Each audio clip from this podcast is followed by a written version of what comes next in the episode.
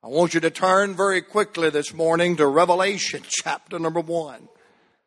And we've been preaching for what John saw. And we finally worked our way to this last book of the Bible, the revelation of Jesus Christ.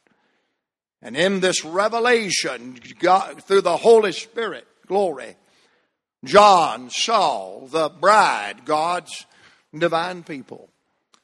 He saw the book, God's divine plan. But he saw the beloved, God's divine person.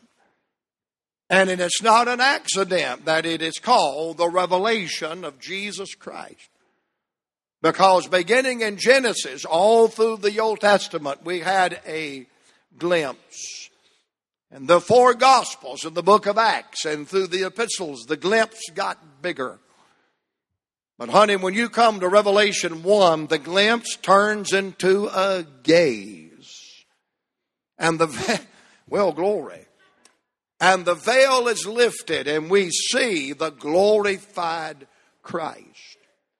And by the way, the same glorified Christ that John saw on the Isle of Patmos, we shall see when he comes for you and I in the clouds of glory. And beginning in verse 5 and verse number 6, we've been getting a glimpse of this glorified one, Jesus Christ. We looked at that he is the certified Christ. There's nobody like him.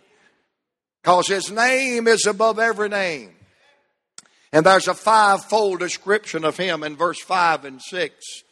Jesus, Christ, faithful witness, first begotten of the dead, prince of the kings of the earth.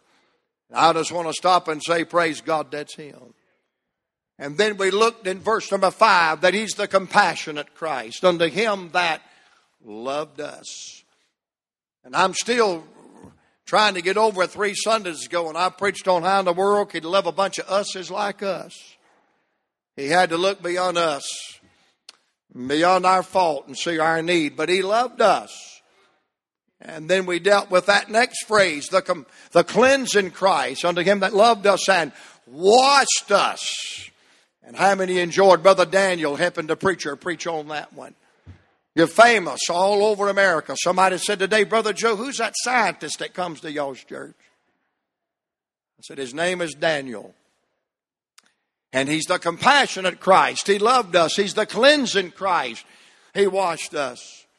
And then last week, boy, God dealt with our hearts that He's the converting Christ. He has made us kings and priests. I'm glad as a king there's authority in the body of Christ. And as a priest, there is access to the very throne of God. And at the end of all of this, John uses a great heavenly language, and it's called Amen. And I want to say today, ladies and gentlemen, when you're talking about the certified Christ, he deserves an Amen. And the compassionate Christ, the cleansing Christ, the converted Christ, he he deserves an amen. But I want you to come now to verse number seven. John sees this resurrected, glorified Christ as the coming Christ. Glory. The one that is coming again. And I'm glad today, ladies and gentlemen, the hope of the believer and the anchor of the soul and the great truth of God to you and I is that He is the coming Christ. Can I say to you this morning before I read my text, I am not ashamed or embarrassed or even apprehensive to announce to you, ladies and gentlemen, Jesus is coming again. I believe the songwriter said it so wonderfully Living, he loved me. Dying, he saved me. Buried, he carried my sins far away. Rising, he justified freely forever. And one day he's coming. Oh, glorious day. What a day that'll be. You say, Brother Joe, I'm of another persuasion and I don't believe he's coming. Sorry, he's coming back anyhow. You say, well, Brother Joe, a lot of people don't believe in that anymore. It doesn't matter. Christ is coming. And notice how John saw this coming Christ. And if we get through with verse number seven, it'll be a miracle. But if you don't vote me out, the Lord willing, and I don't die or something, we'll come back next week and pick up where we left off. Look in verse number seven. Behold, he cometh with clouds. Behold, he cometh with clouds. And every eye shall see him. Now this tires my nerves up. And they, and they also which pierced him, what? They gonna see him too. And all the kindreds of the earth shall wail because of him. And when you don't think it can get any better, watch these last three words. Even so, amen.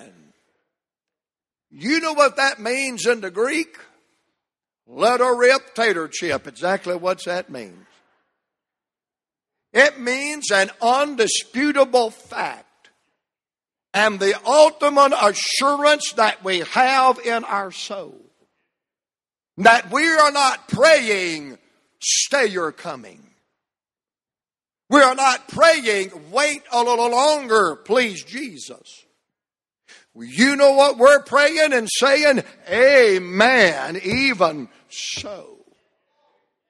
I believe it means this in Georgia language do it now. Come now. And by the way, there is nothing that needs to be fulfilled. There is nothing that needs to happen for him to exercise the charge and come again. There is not one sign, there is not one thing that needs to happen to be fulfilled before the rapture of the church. It's the intimate return of Jesus Christ. And I'm glad Jesus is coming. There are four things in verse number seven, and we won't get to all of them, but let me hammer while I'm here. About the coming of the Lord that, that's going to happen in a moment in the twinkling of an eye. I want to look at the first part of verse number seven, and I call this the certainty of his coming. May I say it like this today when it comes to the coming of the Lord, it is not a maybe so or a hope so proposition. Can I remind you today, it's not if he's coming, it is when he is coming. And I believe you see that in the opening lines of verse number seven, the certainty of his coming. Because the first word in verse number seven that announces and introduces the Lord's coming is that attention getting word, say it with me, behold. That means stand in amazement. Something big is about to happen.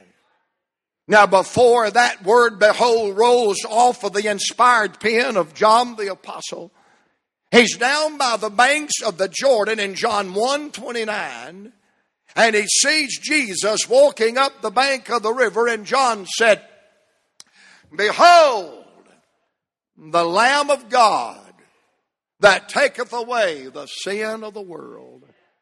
And I wonder if there's anybody this morning that would agree with me. When it comes to Jesus Christ, the Lamb of God, taking your place in mine, dying for our sins, would you not agree it is a sight to behold? Then in First John chapter number three, this word rolls off of the pen and heart of John the apostle again when he says, Behold what manner of love hath the Father bestowed upon us. And how many agree with me this morning when you see the love of God, it is a sight to behold. Now he comes to the book of the Revelation on the Isle of Patmos, caught up in the Holy Ghost on the Lord's day. And all of a sudden, this attention getting word rolls off his pen and his tongue. In fact, God liked it so good after this time. He says that 25 more times after this. 26 times in 22 chapters, the writer says, Behold, behold, behold, stand in amazement. Something big is about to happen. Would you agree with me tonight that the Lamb of God that taketh away our sin is a sight to behold? Would you agree with me this morning when it comes to God's love for you and I? It is a sight to behold. But can I just say when it comes to the fact that we have not been forsaken, we have not been forgotten, Oh, that Jesus Christ is coming back to this earth again. It is worthy of a behold. And he says, stand in amazement. A big announcement is about to be made. And he says in the text, behold, he may come. No. Behold, he might come. Behold, he's going to think about coming. Behold, we hope that he comes. Behold, we, you know, just maybe endure to the end that he just might keep his word. No, he says, behold, he cometh. That's it. Behold, he cometh. I believe that denotes this morning the certainty of his coming. He didn't say he might come, he may come, he's thinking about coming. It is definite, it is assured, it is promised, it is concrete, it is certain. Behold, he cometh. It is not a maybe so or a hope so proposition. Our church is not going to meet the first Sunday in January and have this big vote whether we still believe the Bible and whether we still believe in the blood, whether we still believe in the coming of the Lord. We're not going to have no such vote as that because the Bible is still true whether anybody votes on it. Jesus is still the hope of the world whether anybody votes on it. And Jesus is still coming. If every Baptist church in metro Atlanta denies the second coming of Jesus Christ, He's still the King, He's still the Lord, and He is still coming. Because in the Old Testament, there is one main thrust. Somebody's coming. Somebody's coming. Somebody's coming. We see him in the trees of the Garden of Eden as that lamb that was slain so Adam and Eve could stand in the presence of God in their coats of skin. We see him in that tabernacle on the day of atonement. We see him as the brazen serpent in the wilderness. We see him from the ark that floated in the storm to the rainbow that came out on the other side of the storm. He is the song of the psalmist. He is the message of the prophets. He is the anticipation of the Old Testament saints. Somebody's coming. Somebody's coming.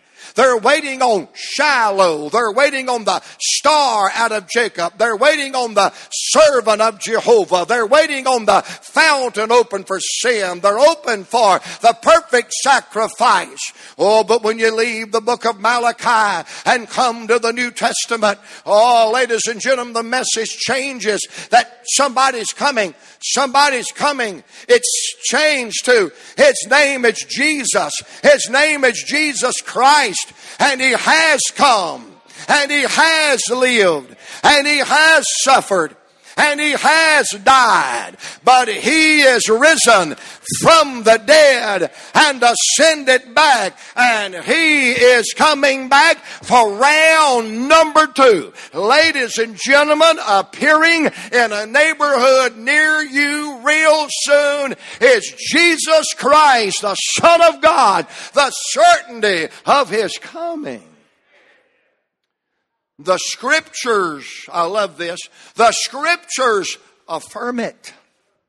The Savior announced it. And the saints of God anticipated that Jesus Christ will keep His word. How many of you believe this morning that he got it right concerning his first coming? His first coming was prophesied when he would be born in the fullness of time. It was prophesied where he would be born, the breadbasket of the world, the little sleepy village of Bethlehem.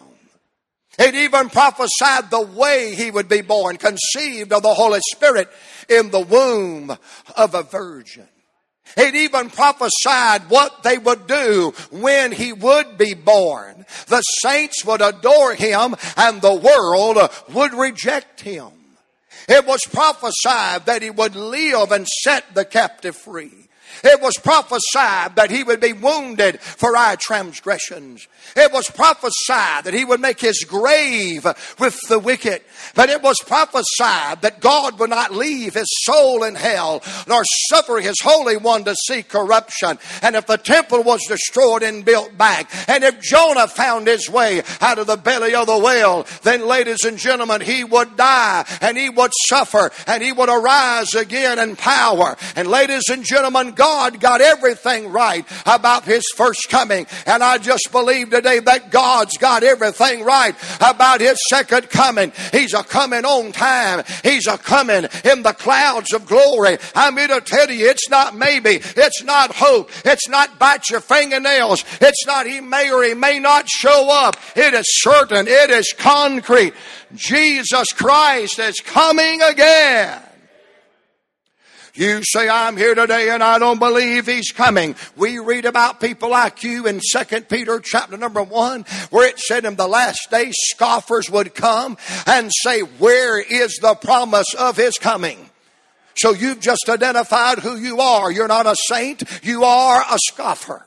But I want to take what Simon Peter says. Those scoffers saying, where is the promise of his coming? Will not detour, will not delay, will not defeat the coming of Jesus Christ. One iota Herod tried to kill him the first time. The world tried to snuff him out the first time. He was despised and rejected of men the first time, but that did not keep him from coming. Every demon in or out of hell could not stop God from sending the emancipator, the redeemer, the savior of the world, and they'll not stop him the second time. They'll not deter him the second time. Jesus Christ is coming coming. It is certain, just as sure as you're breathing God's air, just as sure as your name is what it is, just as sure as He lived and died and rose again, God will keep His word. Christ is coming.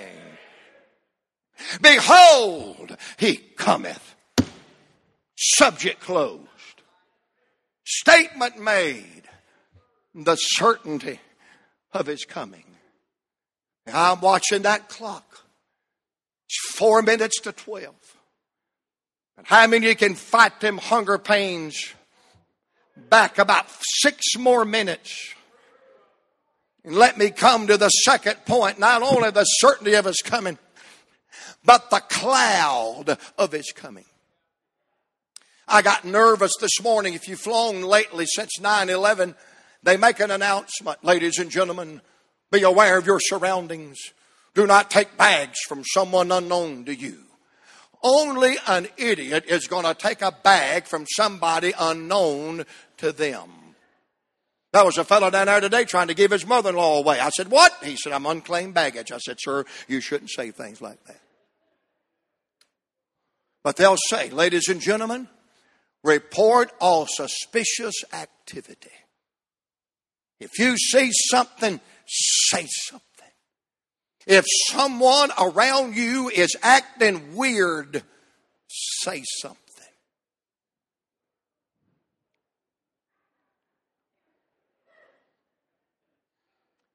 God help me not to enlarge on that point. Number one, if you show up to fly with clothes on, you stand out.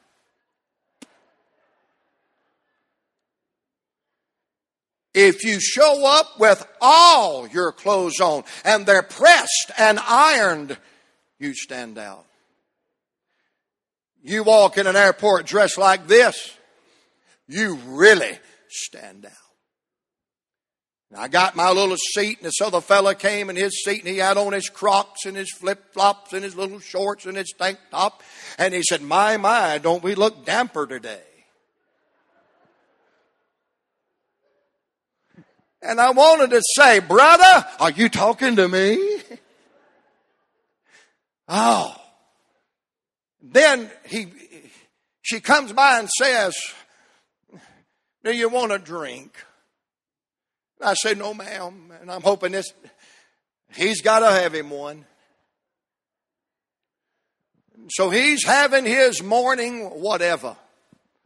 Number one, I ain't drinking nothing that smells like gas. I ain't drinking nothing that smells like lighter fluid. Can I get an amen? Would you like a drink? I said, No, ma'am. Right then, Brother Clark, it's Bible getting out time. It's time to fold that little tray and lay your Bible and your iPad up there. And I said, No, ma'am, I'm working on last minute sermon preparation. Well, they don't even know what a sermon is, much less preparing it. And man, what he didn't know, I've been prepared for weeks, but I was just sanding it a little bit in the airplane. And before I realized it, right there in front of God and, and, and, and the dude beside me. I think he was a dude. I'm really not sure. I'm hoping he is. He had a deep voice anyway. I caught myself going, Amen. Hallelujah. Glory. Have you ever seen anybody drink gas and look over their glasses at the same time? And I think he was okay till I done this, brother. Uh, Until I done this. Whoop! Hallelujah. Son. He tightened his seatbelt. But I couldn't help it. God sat in that little seat with me. When I first bought the ticket, I was way, way in the back. But when you fly as much as I do, every once in a while, they'll bump you up into the business compartment where they sit with their crocs and their flip flops and their tank top and their shorts and they drink their lighter fluid. What a blessing. I believe I'd rather be in the back with the rednecks and the pot smokers. Say amen right there. But man, we're flying and all of a sudden we hit turbulence. I say, this may be it, brother. We may be going to glory from here. Look at them clouds out there. Oh, I'm flying in on them clouds today to preach to my precious family. And one of these days I'll preach my last sermon and I'm not going to fly into Atlanta on a cloud. I'm flying out of Atlanta, Georgia on a cloud. Somebody help me. Glory to God. Behold, he cometh. Notice the second thing. Behold, he cometh with clouds. I see the certainty of his coming, but I see the clouds of his coming. Behold, he cometh with clouds. 1201, I gotta hurry. From Genesis to Revelation, you see the cloud. It is always representative of not just the presence of God, but the promised presence of God. Let's apply the law of first mention since our church is shallow. Let's apply the law of first mention. The first time you read the word, you know, since I don't teach you nothing and I just scream at you all the time. Let's apply the law of first mention. When you read cloud for the very first time in the Bible, Genesis 9, on the other side of the storm, God said, Noah, I'll put my bow in the cloud. That is a promise of my presence. Aaron, when you put the blood on the mercy seat, the Shekinah cloud of God will come. I promise you I'll rest where the blood has been applied. And you'll never get lost in this whole world if you follow the promised presence and follow my cloud. God said, Elijah, it's going to rain. And Elijah said, I need a little word. He said, look out over the sea. There riseth the cloud, the size of a man's hand. I'm going to keep my word on the day when Solomon dedicated the temple. The glory of the Lord, the cloud of God came in that temple and they couldn't even go inside because of the promised presence of God. Hey, when Moses went to get the law from the mouth of God, he drew nigh to the thick cloud where God was. Hallelujah. Matthew 17 on the Mount Transfiguration when Jesus stood before them in his glorified body. Hallelujah. Like he's going to stand before us one day. The cloud engulfed him and he shined like the noonday sun. Oh, but wait a minute. After he went to the cross and after he swept out the grave, he took his disciples to the Mount of Olives and a cloud received him out of their sight. And those two heavenly witnesses said, You men of Galilee, why stand ye gazing into heaven? This same Jesus that's taken from you shall come in like manner. That means he's coming back just like he went back. He went away in a body and he's coming back in a body. He went away a, with a shout and he's coming back with a shout. He went away physically, literally, and he's coming back physically, literally. They saw him when he went away and they saw him when he comes back. He went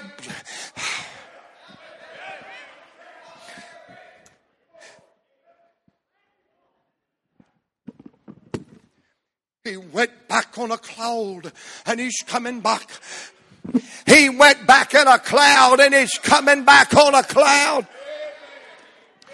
Here's what you need to do in the morning when you walk out your door, get in your yard, look up in the sky and say, I wonder if that's taxi cloud number one or taxi cloud number two.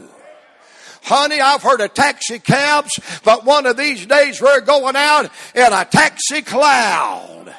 In fact, in Revelation 17, when that fifth angel comes on the scene, he is wrapped in the cloud and another rainbow is in his hand. I mean to tell you the promised presence of the Lord.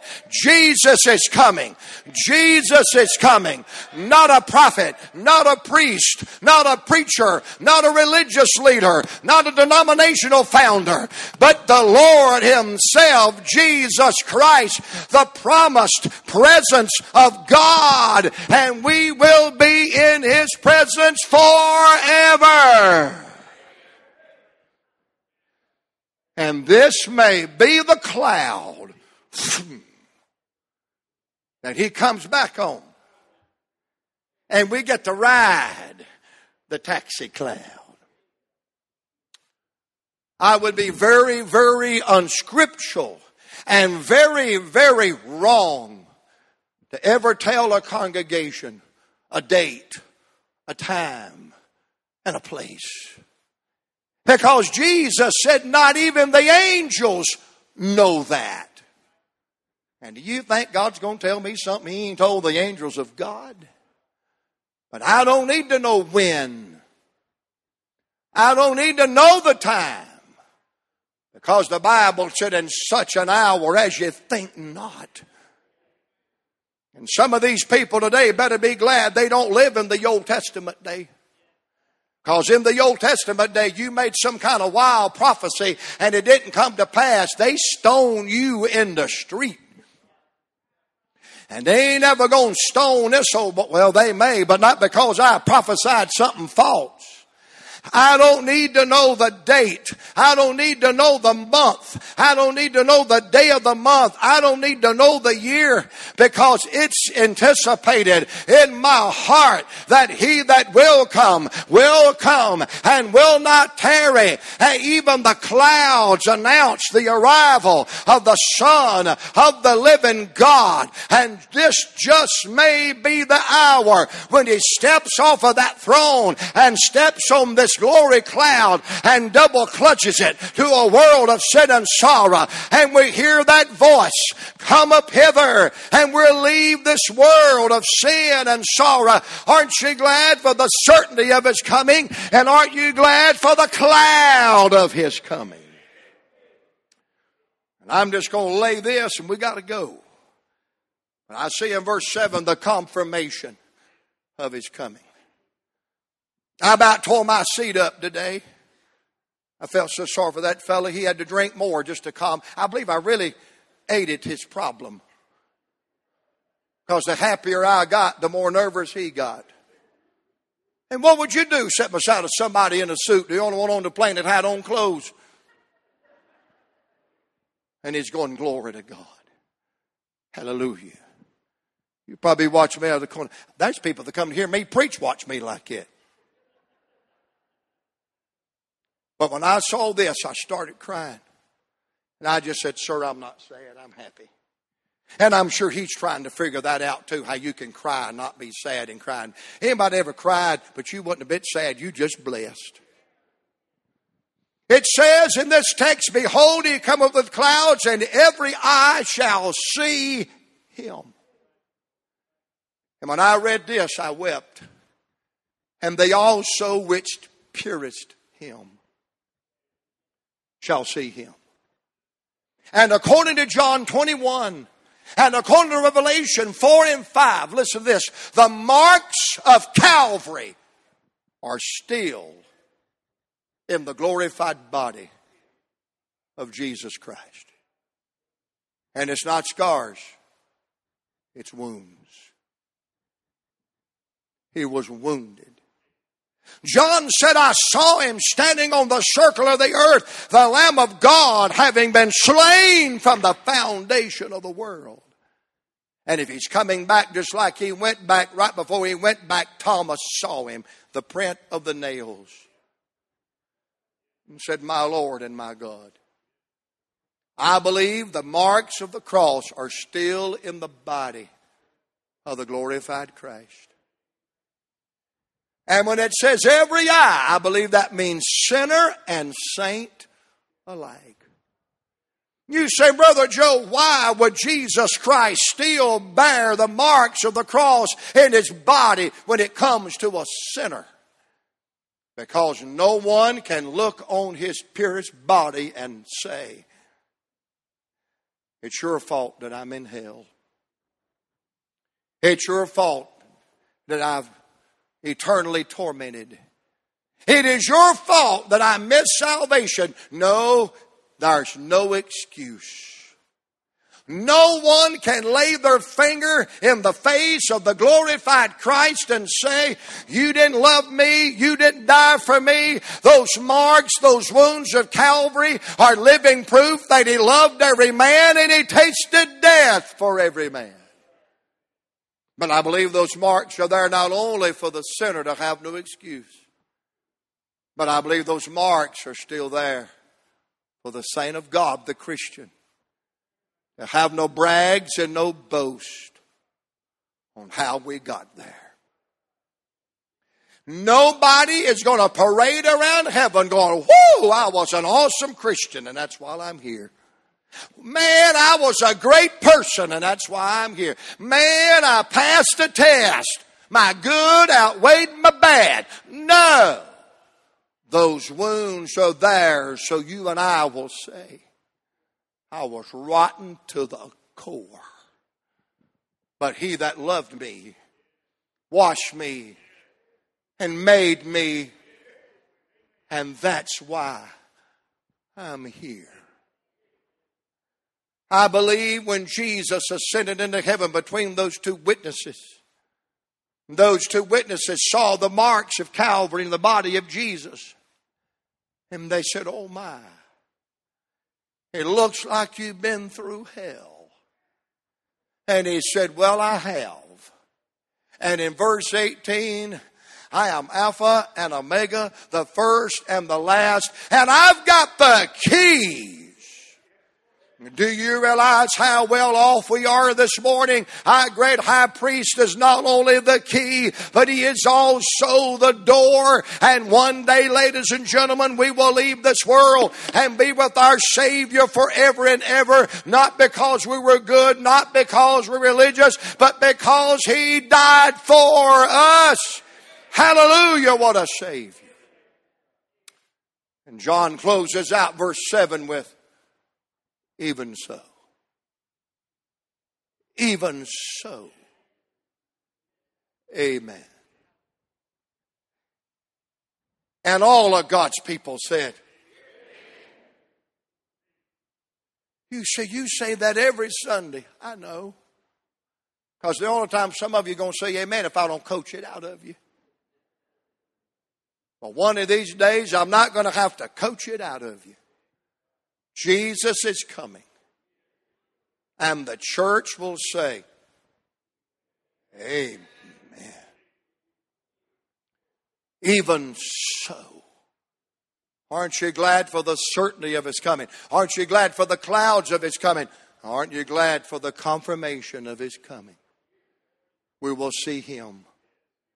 We shall be like him, for we shall see him as he is.